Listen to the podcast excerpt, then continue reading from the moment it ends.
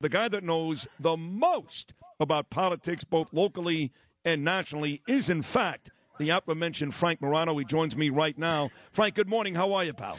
I am great, Sid. Thanks for having me on, and uh, congratulations on the ratings that came out last week. I mean, uh, you have certainly put all those naysayers uh, to, oh, no, uh, no, you know, no, to silence. No, because, I haven't. No, just go, go to go, go, to the Sid Rosenberg fan page, Facebook page. There's 123 comments about how I jumped the shark and how the show sucks and I'm no good, and so I have not put the naysayers to rest. But it doesn't matter because I've got the numbers and I've got the show to prove it. They can say what they want, but truth is, no, I have not put the naysayers to rest. But I don't care. Uh, we well, do a great job anyway, here. Yeah, of course they the are. Of course they are. Right, right. But let's get to this story because you made me aware of this. You're all over these stories, whether it's Tom Sullivan in Queens, my dear friend, Lester Chang in Brooklyn, and now this one with Ragusa, Kagan, and Justin Brannan. My contention again is is that he changed parties because he sees an easier path to victory. You're smarter. What do you think? Well, I think you're you're pretty you're right, right? I mean, what Kagan said could be accurate in the clip that you just played, which is that the Democrats have uh, kind of come out of lockstep, have uh, you know fallen out of the mainstream in terms of criminal justice issues.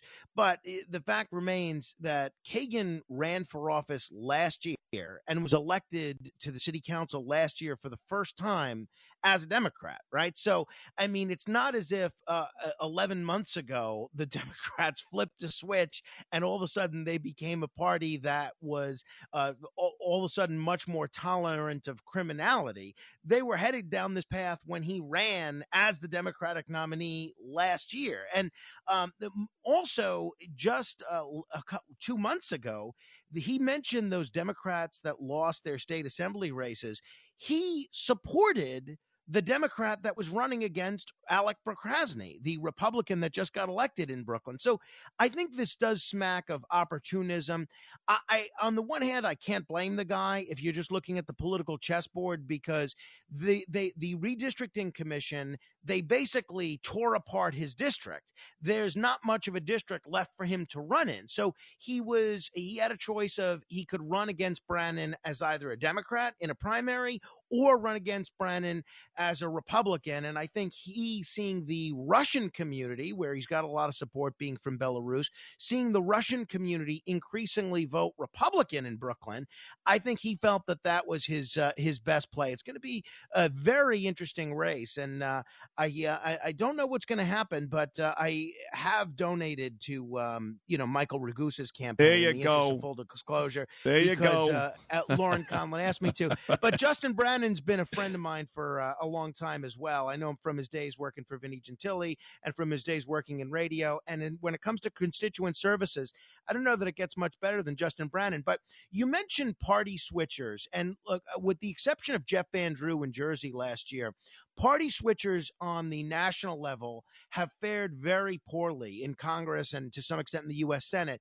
because they're never really fully embraced by the new party and they are, it is held against them by the old party. Uh, with the exception of Jeff Van Drew, I don't think you've seen a member of the House successfully switch parties and run for reelection in the last hundred years or so. It's very difficult to do. Uh, but uh, it, the fact that there are now six Republican Republican members of the city council, which there are now that Kagan's a Republican, that is more Republicans that have been in the city council since the late 1990s. Wow. So all these reports that the Republican Party in New York City is moribund, that uh, you know it's it uh, doesn't exist anymore, it's really not accurate. And you have to give hats off to the minority leader of the city council, Joe Borelli, but it's not just the city council with these new assembly seats that the Republicans picked up this year, and we don't know what's going to happen with uh, with Tom Sullivan, but he is leading if you include the ballots that uh, no, only the he's that dead. should count. He's dead. Um, he's dead because they, they found 96 ballots. I saw, I and saw the judge that. now, which she signed off on, Stacey Amato's mother. This is unbelievable nepotism.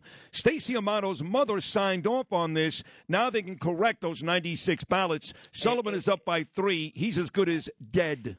So, uh, putting that race aside, they still picked up at least three new state assembly seats in New York City. So, in New York City, you have at least 15 elected Republicans. You have uh, obviously Nicole Malliotakis, Andrew Lanza, Vito Fossella. Um, uh, well, we don't know what they're going to do with Lester Chang, but Sam Pirozzolo and uh, Michael Reilly, Michael Tannousis.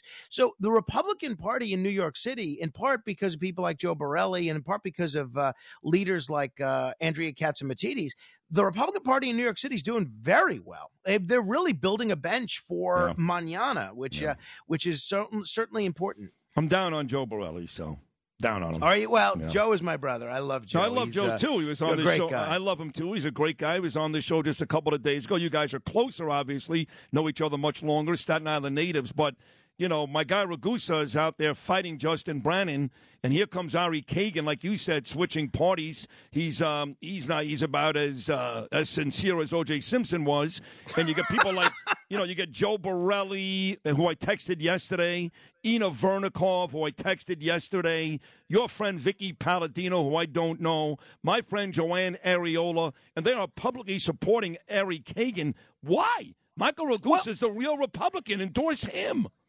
Well, I think for two reasons, right? I mean, first of all, uh, they keep in mind they have to work with Kagan now on legislation so and things like that. Show some well, because I, I, I, work with people I don't like very much every day. I know, but you don't need you don't need co-sponsors for legislation. And he's he was the chairman of a major committee. You don't need your bills to have hearings at his committee. So it's very difficult uh, to go against a colleague uh, like that. So I think that's part of it. I think because the Russian constituency is becoming so Republican voting, they think their best seat, their best opportunity for turning that Brannan seat red is with a Russian candidate rather than an Italian candidate. Uh, the end, look, Ragusa does have other options. There's no reason he has to run in this district. That you have this new district they're creating. Yeah, uh, the re- Republican. Yeah, yeah, the Republican yeah. Asian district. He could yeah. run in the Republican Asian district, or you know, he has an Italian surname. He would certainly do very well if uh, he wanted to run in the uh, 50th Council district, which is currently represented by David Michael Carr. I don't know that he wants to run a primary against Carr, but uh, being having an Italian surname, running in a district that's that Italian, he would do very well. So he could run in three different districts. All right, fair enough. And, I just I just got a text during this conversation from the aforementioned Thomas Sullivan, who again is involved in that Queens race with Stacey Pheffer Amato. Nepotism at its best. It's really tragic what they're trying to do to my longtime friend. I'm friends with the Sullivan family for 42 years. Tom literally texted me 30 seconds ago and he said, Sid, we're going to win the appeal. We are not dead. We are still fighting. So believe me when I tell you, I wish Thomas Sullivan the best of luck. He's a he's not even a friend; he's a family member. But it is uh, pathetic what they're doing to him and Lester Chang, which you brought up on this show just last week, Frank. I mean, there are some real ugly things going on in local politics between Queens and Brooklyn. Yeah, and I think really the problem is uh, how judges are selected in this city. I mean, if you look at these ballots that the Board of Elections made a decision to include and not include, it wasn't a bunch of Republican appointees that made those decisions. It was made in a bipartisan manner, one Republican, one Democrat making all these decisions. It was they were evenly Democrat and Republican bipartisan at the Board of Elections, and they determined the bipartisan Board of Elections determined that these were ballots that shouldn't count. So if the courts are going to come in here and say, oh, no, no, no, no, forget about this bipartisan process that adheres to the rules that a Democratic state legislature put into place. It really does undermine the confidence that a lot of people have. You know, Donald Trump and a lot of his supporters love to talk about stolen elections, rigged elections. If they're able to count these ballots, which the bipartisan board said shouldn't be counted in Queens, and then in Brooklyn, actually keep the guy that won the election, Lester Chang, from being seated, I mean, that really does look like these elections yeah. are being stolen and yeah. that they're rigged. Let me ask you about Letitia James. Uh, mm. We know, much like the Manhattan DA, Alvin Bragg. Alvin Bragg won. He won his Super Bowl yesterday. The fact that the Trump organization was found guilty on all 17 counts, he won his Super Bowl. It doesn't matter. The rest of his career, he's a happy man. Same thing with James. All she wants to do is take down Trump while crime remains a huge issue in this city. But now she may be in some trouble. One of her aides, a whole sex deal there. Supposedly she knew about it, did nothing about it. Do you think Letitia James will get into big trouble for this particular story? Well, she certainly should, right? I mean, this is the woman that was the tip of the spear against Andrew Cuomo. Cuomo had so many scandals. I mean, he was using government workers to write his book for him. He was had this huge cover up of the nursing home deaths, but it was Letitia James's devastating report on sexual harassment that was kind of the final nail in the cross. Now, the fact that she sat on these allegations of sexual harassment until after the election about and it's not just an aide. This is her chief of staff, Ibrahim Khan. Um, that is incredibly damning. So she knew of these complaints from two separate women as early as October 2nd. Now, I'm not one of these guys that says believe all women, believe all women, because I've seen so many allegations of sexual harassment that turned out to be unfounded. Yeah, so but you I, know who is? So have I, right, by the way. But you, but you know who you know who is one of these believe all women people? Letitia James. Yeah, yeah. She said so uh, when Andrew Cuomo had these allegations. She said so previously with other people like Brett Kavanaugh. And the fact that she knew about this as early as October 2nd and didn't come before the public and say, this is what we're doing, kept them under wraps as that November 8th election approached. And, you know, she was the only elected official not to debate her opponent. Now, she didn't even debate her Republican opponent, Michael Henry, once. This could be a big part of the reason why she was afraid this was going to come out before the election. I mean, it stinks. And I think maybe she didn't do anything wrong. Maybe she followed all the proper procedure. But I think the only way that we know that is if Governor Kathy Hochul appoints a special prosecutor. Will she do that?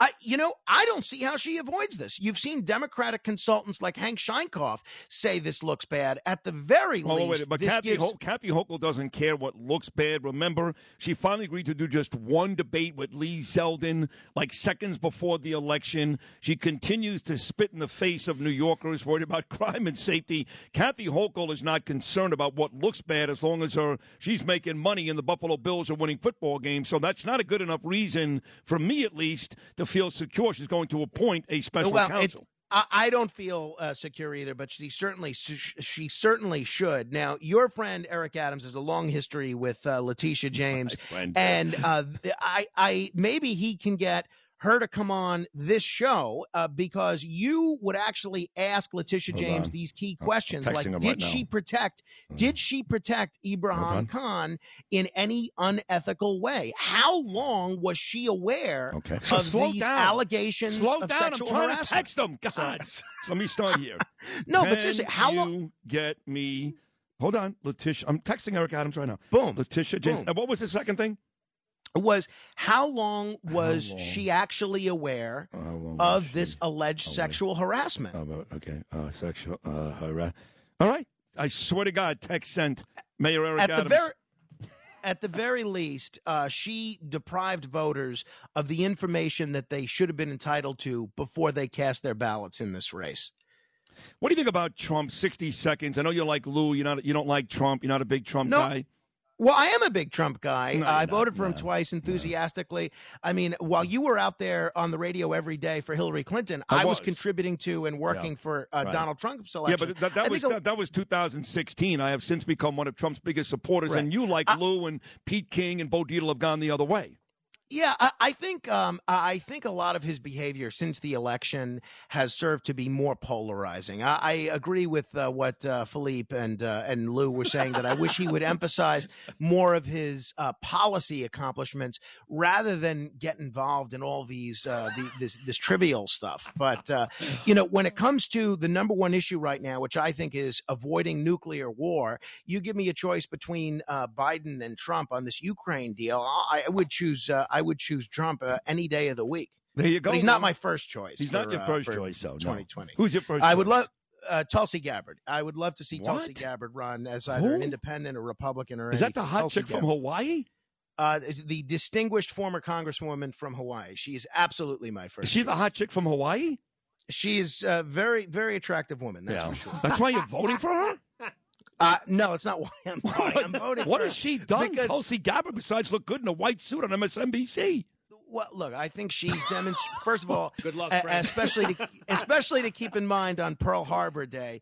Uh, she ha- she serves in uh, the nation's military. She served honorably. She's yeah. Uh, a, an officer in the military and uh, has actually served in the theater of battle. She, she, I think she has an understanding of foreign policy that is t- terrific. She doesn't engage in a lot of this uh, silliness, I'll call it. She's shown a willingness to be independent. Okay. She resigned as DNC vice chairman because she couldn't she support Hillary Clinton. No, no she's, my, I, she's my first choice. I would take her over Joe Biden also any day of the week, but I'm not sure she's my first choice. Let me think about it, though. You make a very compelling argument, as you always do, because you are brilliant. Your show is great, and you're just a super, super guy. And I love when you come on this show, too. So thank you so much, Frank, for these last 15 minutes. Have yourself a great Wednesday, buddy. I love you.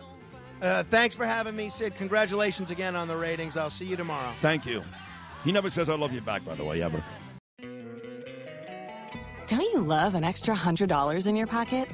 Have a TurboTax expert file your taxes for you by March 31st to get $100 back instantly.